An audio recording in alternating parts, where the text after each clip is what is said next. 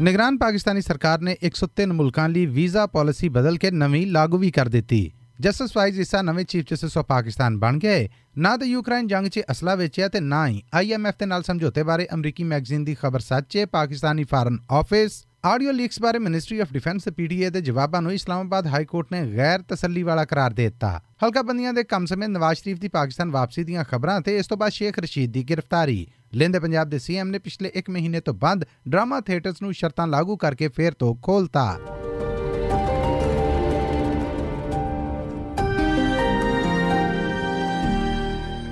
ਇਹ SBS ਪੰਜਾਬੀ ਹੈ ਲੈਂਦੇ ਪੰਜਾਬ ਦੀ ਖਬਰਸਾਰ ਦੇ ਨਾਲ ਮੈਂ ਹਾਂ ਮਸੂਦ ਮੱਲੀ ਇੱਕ ਮੀਡੀਆ ਰਿਪੋਰਟ ਮੁਜਬ ਪਾਕਿਸਤਾਨ ਦੀ ਨਿਗਰਾਨ ਸਰਕਾਰ ਦੇ ਵਜ਼ੀਰਾਂ ਦੀ ਕਮੇਟੀ ਨੇ ਮੁਲਕੀ ਹਾਲਾਤਾਂ ਕੋਲੋਂ 103 ਮੁਲਕਾਂ ਲਈ ਬਿਜ਼ਨਸ ਵੀਜ਼ਾ ਦੀ ਪਾਲਿਸੀ ਬਦਲ ਦਿੱਤੀ ਹੈ ਤੇ ਨਵੀਂ ਪਾਲਿਸੀ ਨੂੰ ਮਨਜ਼ੂਰੀ ਤੋਂ ਬਾਅਦ ਲਾਗੂ ਕਰ ਦਿੱਤਾ ਹੈ ਇਸ ਨਵੀਂ ਵੀਜ਼ਾ ਪਾਲਿਸੀ ਦੇ ਤਹਿਤ ਦੁਨੀਆ ਦੇ 103 ਮੁਲਕਾਂ ਚੋਂ ਜੇ ਕੋਈ ਉਥੋਂ ਦਾ ਸ਼ਹਿਰੀ ਪਾਕਿਸਤਾਨ 'ਚ ਵਪਾਰ ਵਾਸਤੇ ਸਰਮਾਇਆਕਾਰੀ ਕਰੇਗਾ ਤੇ ਪਾਕਿਸਤਾਨੀ ਸਰਕਾਰ ਉਹਦੇ ਵਪਾਰ ਦੇ ਖਿਲਾਰ ਮੁਤਾਬਕ ਲੰਮੀ ਤੇ ਨਿੱਕੀ ਮੁੱਦਤ ਦੇ ਬਿਜ਼ਨਸ ਵੀਜ਼ਾ ਦੇਗੀ ਇਹ ਵੀਜ਼ੇ ਸਿਰਫ 24 ਘੰਟਿਆਂ ਤੋਂ ਲੈ ਕੇ 10 ਦਿਨਾਂ ਦੇ ਵਿੱਚ ਵਿੱਚ ਦਿੱਤੇ ਜਾਣਗੇ। ਰਿਪੋਰਟ ਮੁਜਬ ਸਪੈਸ਼ਲ ਇਨਵੈਸਟਮੈਂਟ ਫੈਸਿਲਿਟੇਸ਼ਨ ਕੌਂਸਲ ਦੀ ਸਿਫਾਰਿਸ਼ ਤੇ ਮੁੱਢਲਾ ਬਿਜ਼ਨਸ ਵੀਜ਼ਾ, ਜਿਹਦੀ ਮੁੱਦਤ 6 ਮਹੀਨੇ ਹੋਏਗੀ, ਉਹ 10 ਦਿਨਾਂ ਦੇ ਵਿੱਚ ਵਿੱਚ ਦਿੱਤਾ ਜਾਏਗਾ। ਤੇ ਜੇ ਕੋਈ 5 ਸਾਲ ਦਾ ਬਿਜ਼ਨਸ ਵੀਜ਼ਾ ਲੈਣ ਦਾ ਰੀਜਵੰਦ ਹੋਏਗਾ, ਤਾਂ ਉਹਨੂੰ ਇਹ ਵੀਜ਼ਾ 24 ਘੰਟਿਆਂ ਦੇ ਵਿੱਚ ਵਿੱਚ ਸਰਕਾਰ ਵੱਲੋਂ ਦਿੱਤਾ ਜਾਏਗਾ। ਜਦਕਿ ਸ਼ਾਰਟ ਟਰਮ ਬਿਜ਼ਨਸ ਵੀਜ਼ਾ ਵੀ 24 ਘੰਟਿਆਂ ਦੇ ਵਿੱਚ ਦਿੱਤਾ ਜਾਏਗਾ। ਇਸ ਵੀਜ਼ੇ ਦੀ ਮੁੱਦਤ 1 ਸਾਲ ਹੋਏਗੀ। ਜਦਕਿ 5 ਸਾਲ ਦੀ ਲੰਮੀ ਮੁੱਦਤ ਦਾ ਬਿਜ਼ਨਸ ਵੀਜ਼ਾ ਵੀ 24 ਘੰਟਿਆਂ ਦੇ ਵਿੱਚ ਵਿੱਚ ਦੇਣ ਦੀ ਮਨਜ਼ੂਰੀ ਦਿੱਤੀ ਗਈ ਹੈ ਸਰਕਾਰ ਵੱਲੋਂ ਇਹ ਹੰਗਾਮੀ ਕੰਮ ਮੁਲਕੀ ਮਾਲੀ ਮਾਮਲਿਆਂ ਦੇ ਵਿੱਚ ਸੁਧਾਰ ਕੋਣੋਂ ਕੀਤੇ ਗਏ ਨੇ। ਸੁਪਰੀਮ ਕੋਰਟ ਆਫ ਪਾਕਿਸਤਾਨ ਦੇ ਨਵੇਂ ਚੀਫ ਜਸਟਿਸ ਦੀਆਂ ਜ਼ਿੰਮੇਵਾਰੀਆਂ ਚੀਫ ਜਸਟਿਸ ਫਾਇਜ਼ ਈਸਾ ਨੇ ਸਾਂਭ ਲਈਆਂ ਨੇ।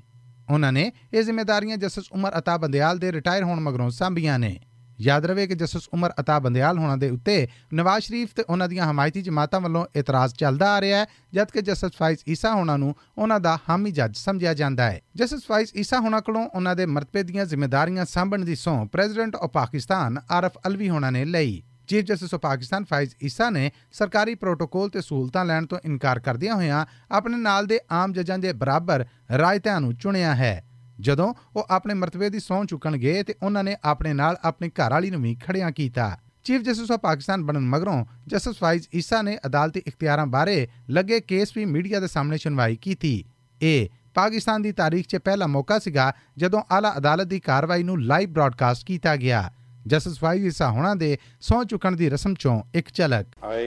Qazi Faiz Isa, do solemnly swear do solemnly swear that I will bear the true faith and allegiance to Pakistan. that I will bear true faith and allegiance to Pakistan. میں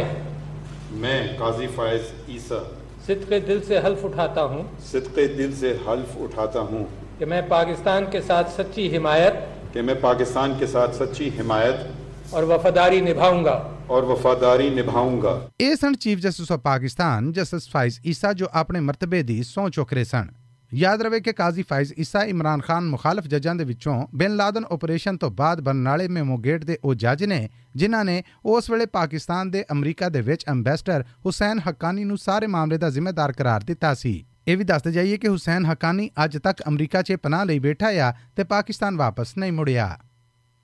Pakistan foreign office ਦੀ ਤਰਜਮਾਨ ਮੁਮਤਾਜ਼ ਜ਼ੋਰਾ ਬਲੋਚ ਨੇ ਅਮਰੀਕੀ magazine ਦੀ intercept ਦੀਆਂ ਇਹਨਾਂ ਖਬਰਾਂ ਨੂੰ ਸਿਰੇ ਤੋਂ ਰੱਦ ਕਰ ਦਿੱਤਾ ਹੈ ਜਿਨ੍ਹਾਂ ਦੇ ਵਿੱਚ ਆਖਿਆ ਗਿਆ ਸੀਗਾ ਕਿ ਪਾਕਿਸਤਾਨ ਨੇ ਰੂਸ ਯੂਕਰਾਈਨ ਜੰਗ ਦੌਰਾਨ ਯੂਕਰਾਈਨ ਨੂੰ ਅਸਲਾ ਵੇਚਿਆ। ਉਹਨਾਂ ਨੇ ਸਰਕਾਰੀ ਪੱਧਰ ਤੇ ਐਲਾਨ ਕਰਦਿਆਂ ਆਖਿਆ ਕਿ ਪਾਕਿਸਤਾਨ ਇਸ ਜੰਗ 'ਚ ਦੋਵੇਂ ਮੁਲਕਾਂ ਦੇ ਨਾਲ ਨਿਊਟਰਲ ਰਿਹਾ ਹੈ। ਯੂਕਰਾਈਨ ਵੱਲੋਂ ਪਾਕਿਸਤਾਨੀ ਜੋ ਅਸਲਾ ਇਸ ਜੰਗ 'ਚ ਵਰਤਿਆ ਗਿਆ, ਉਹ ਦੋਵੇਂ ਮੁਲਕਾਂ ਵਿਚਕਾਰ ਅਸਲਾ ਖਰੀਦਣ ਦਾ ਇੱਕ ਸਮਝੌਤਾ ਸੀਗਾ, ਜੋ ਕਈ ਸਾਲ ਪਹਿਲਾਂ ਹੋਇਆ ਤੇ ਇਹ ਅਸਲਾ ਉਸ ਸਮਝੌਤੇ ਦੇ ਤਹਿਤ ਵੇਚਿਆ ਗਿਆ ਸੀਗਾ। ਜੰਗ ਦੌਰਾਨ ਪਾਕਿਸਤਾਨ ਵੱਲੋਂ ਕੋਈ ਅਸਲਾ ਨਹੀਂ ਵੇਚਿਆ ਗਿਆ। ਫਾਰਨ ਦਫ਼ਤਰ ਦੀ ਤਰਜਮਾਨ ਨੇ ਇਸ ਮੈਗਜ਼ੀਨ ਦੀ ਉਸ ਖਬਰ ਨੂੰ ਵੀ ਸਿਰੇ ਤੋਂ ਰੱਦ ਕਰ ਦਿੱਤਾ ਹੈ, ਜਿਹਦੇ 'ਚ ਪਾਕਿਸਤਾਨ ਤੇ ਆਈਐਮਐਫ ਵਿਚਕਾਰ ਹੋਣ ਵਾਲੇ ਸਮਝੌਤੇ ਨੂੰ ਪਾਕਿਸਤਾਨੀ ਫਾਇਦਿਆਂ ਦੇ ਖਿਲਾਫ ਆਖਿਆ ਗਿਆ ਸੀਗਾ। ਜਦਕਿ ਅਮਰੀਕੀ ਮੈਗਜ਼ੀਨ ਦੀ ਇਸ ਖਬਰ ਨੂੰ ਆਪ ਆਈਐਮਐਫ ਦੀ ਪਾਕਿਸਤਾਨ ਦੇ ਨਾਲ ਮਾਮਲੇ ਡੀਲ ਕਰਨ ਵਾਲੀ ਹੈਡ ਨੇ ਵੀ ਆਪਣੇ ਬਿਆਨ ਰਾਹੀਂ ਰੱਦ ਕੀਤਾ ਹੈ ਉਹਨਾਂ ਦਾ ਆਖਣਾ ਹੈ ਕਿ ਆਈਐਮਐਫ ਦੇ ਨਾਲ ਸਮਝੌਤੇ ਨੂੰ ਪਾਕਿਸਤਾਨ ਬਾਰੇ ਕਿਸੇ ਹੋਰ ਰੰਗ 'ਚ ਪੇਸ਼ ਨਾ ਕੀਤਾ ਜਾਵੇ। ਅਸੀਂ ਇਸ ਖਬਰ ਨੂੰ ਸਿਰਫ ਇਹ ਆਖਾਂਗੇ ਕਿ ਇਹ ਗੱਲਾਂ ਗਲਤ ਨੇ।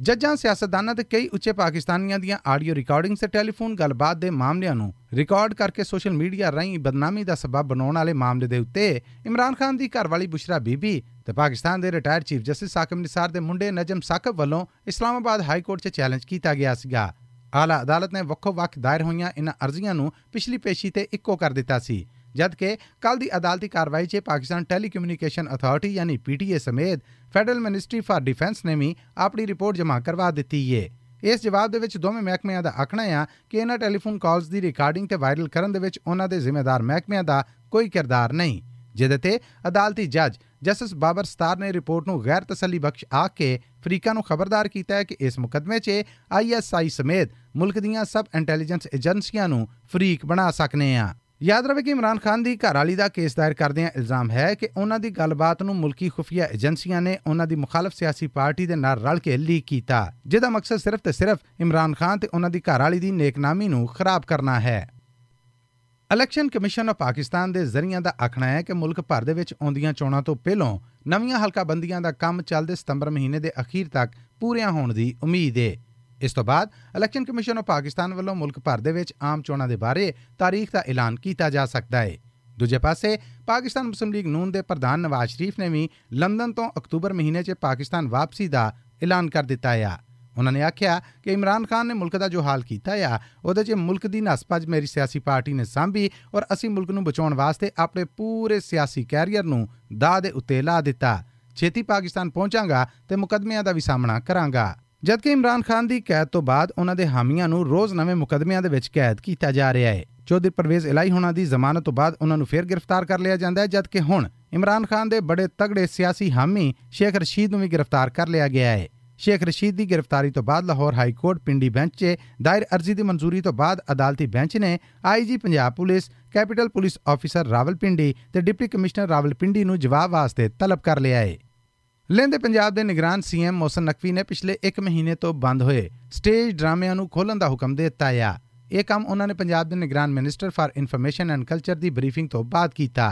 ਯਾਦ ਰਵੇ ਕਿ ਪਿਛਲੇ 1 ਮਹੀਨੇ ਤੋਂ ਲਾਹੌਰ 'ਚ ਸਰਕਾਰੀ ਮਹਿਕਮਿਆਂ ਦੇ ਹਾਲਤ 'ਚ ਚੱਲ ਰਹੇ ਸਟੇਜ ਡਰਾਮਿਆਂ ਸਮੇਤ ਪ੍ਰਾਈਵੇਟ ਥੀਏਟਰਸ ਨੂੰ ਵੀ ਬੰਦ ਕਰ ਦਿੱਤਾ ਗਿਆ ਸੀਗਾ। ਇਸ ਬੰਦਸ਼ ਦੀ ਵਜ੍ਹਾ ਪੰਜਾਬ ਦੇ ਇਨਫੋਰਮੇਸ਼ਨ ਐਂਡ ਕਲਚਰ ਡਿਪਾਰਟਮੈਂਟ ਵੱਲੋਂ ਡਰਾਮਿਆਂ ਦੇ ਵਿੱਚ ਗੰਦੀਆਂ ਤੇ ਵਾਹਿਆਤ ਜੁਗਤਾਂ ਤੇ ਕਿਰਦਾਰਾਂ ਸਮੇਤ ਡਾਂਸਰਾਂ ਵੱਲੋਂ اخلاقی ਤੌਰ ਤੇ ਡਿੱਗੇ ਡਾਂਸ ਕਰਨਾ ਦੱਸਿਆ ਗਿਆ ਸੀ ਜਿਹਦੇ ਤੋਂ ਮਗਰੋਂ ਪੰਜਾਬ ਆਰਟਿਸਟ ਪ੍ਰੋਡਿਊਸਰ ਐਸੋਸੀਏਸ਼ਨ ਵੱਲੋਂ ਲਾਹੌਰ ਪ੍ਰੈਸ ਕਲੱਬ ਦੇ ਸਾਹਮਣੇ ਸਖਤ ਇhtਜਾਜ ਕੀਤਾ ਗਿਆ ਤੇ ਨਾਲ ਹੀ ਇੱਕ ਭਰਵੀਂ ਪ੍ਰੈਸ ਕਾਨਫਰੰਸ ਵੀ ਕੀਤੀ ਗਈ ਜਿਹਦੇ ਤੋਂ ਮਗਰੋਂ ਪੰਜਾਬ ਦੇ ਨਿਗਰਾਨ minister for information and culture ਨੇ ਉਹਨਾਂ ਦੇ ਨਾਲ ਮੁਲਾਕਾਤ ਕੀਤੀ ਤੇ ਮਸਲਾ ਹੱਲ ਕਰਨ ਦਾ ਯਕੀਨ ਦਿਵਾਇਆ ਜਿਹਦੇ ਤੋਂ ਬਾਅਦ ਫਨਕਾਰਾਂ ਦਾ ਇਹ ਇhtਜਾਜ ਮੁੱਕਾ ਲਿੰਦ ਪੰਜਾਬ ਦੇ ਸੀਐਮ ਨੇ 150 ਵਰੇ ਪੁਰਾਣੇ ਡਰਾਮਾ ਐਕਟ 1876 ਨੂੰ ਨਵੇਂ ਸਿਰਿਓਂ ਬਦਲ ਕੇ ਉਸਾਰਨ ਦਾ ਵੀ ਹੁਕਮ ਦਿੱਤਾ ਹੈ ਤੇ ਨਾਲ ਹੀ ਉਹਨਾਂ ਨੇ ਆਖਿਆ ਹੈ ਕਿ ਡਰਾਮਿਆਂ ਦੀ ਥੀਏਟਰ ਦੇ ਵਿੱਚ ਸਖਤ ਨਿਗਰਾਨੀ ਕੀਤੀ ਜਾਏ ਤੇ ਜੇ ਕਿਤੇ ਕੋਈ ਸ਼ਿਕਾਇਤ ਲੱਭੇ ਤੇ ਉਸ ਡਰਾਮੇ ਨੂੰ ਫੌਰੀ ਤੌਰ ਤੇ ਬੰਦ ਕਰ ਦਿੱਤਾ ਜਾਏ। ਲੋ ਜੀ, ਲੈਂਦੇ ਪੰਜਾਬ ਤੋਂ ਇਸ ਹਫ਼ਤੇ ਲਈ ਇੰਨਾ ਹੀ। ਆਉਂਦੇ ਹਫ਼ਤੇ ਕੁਝ ਹੋਰ ਖਬਰਾਂ ਦਾ ਨਿਚੋੜ ਲੈ ਕੇ ਮਸੂਦ ਮੱਲੀ ਐਸਪੀਐਸ ਪੰਜਾਬੀ ਦੇ ਸਭ ਸੁਣਨ ਵਾਲਿਆਂ ਦੇ ਰੂਬਰੂ ਹਾਜ਼ਰ ਹਾਊ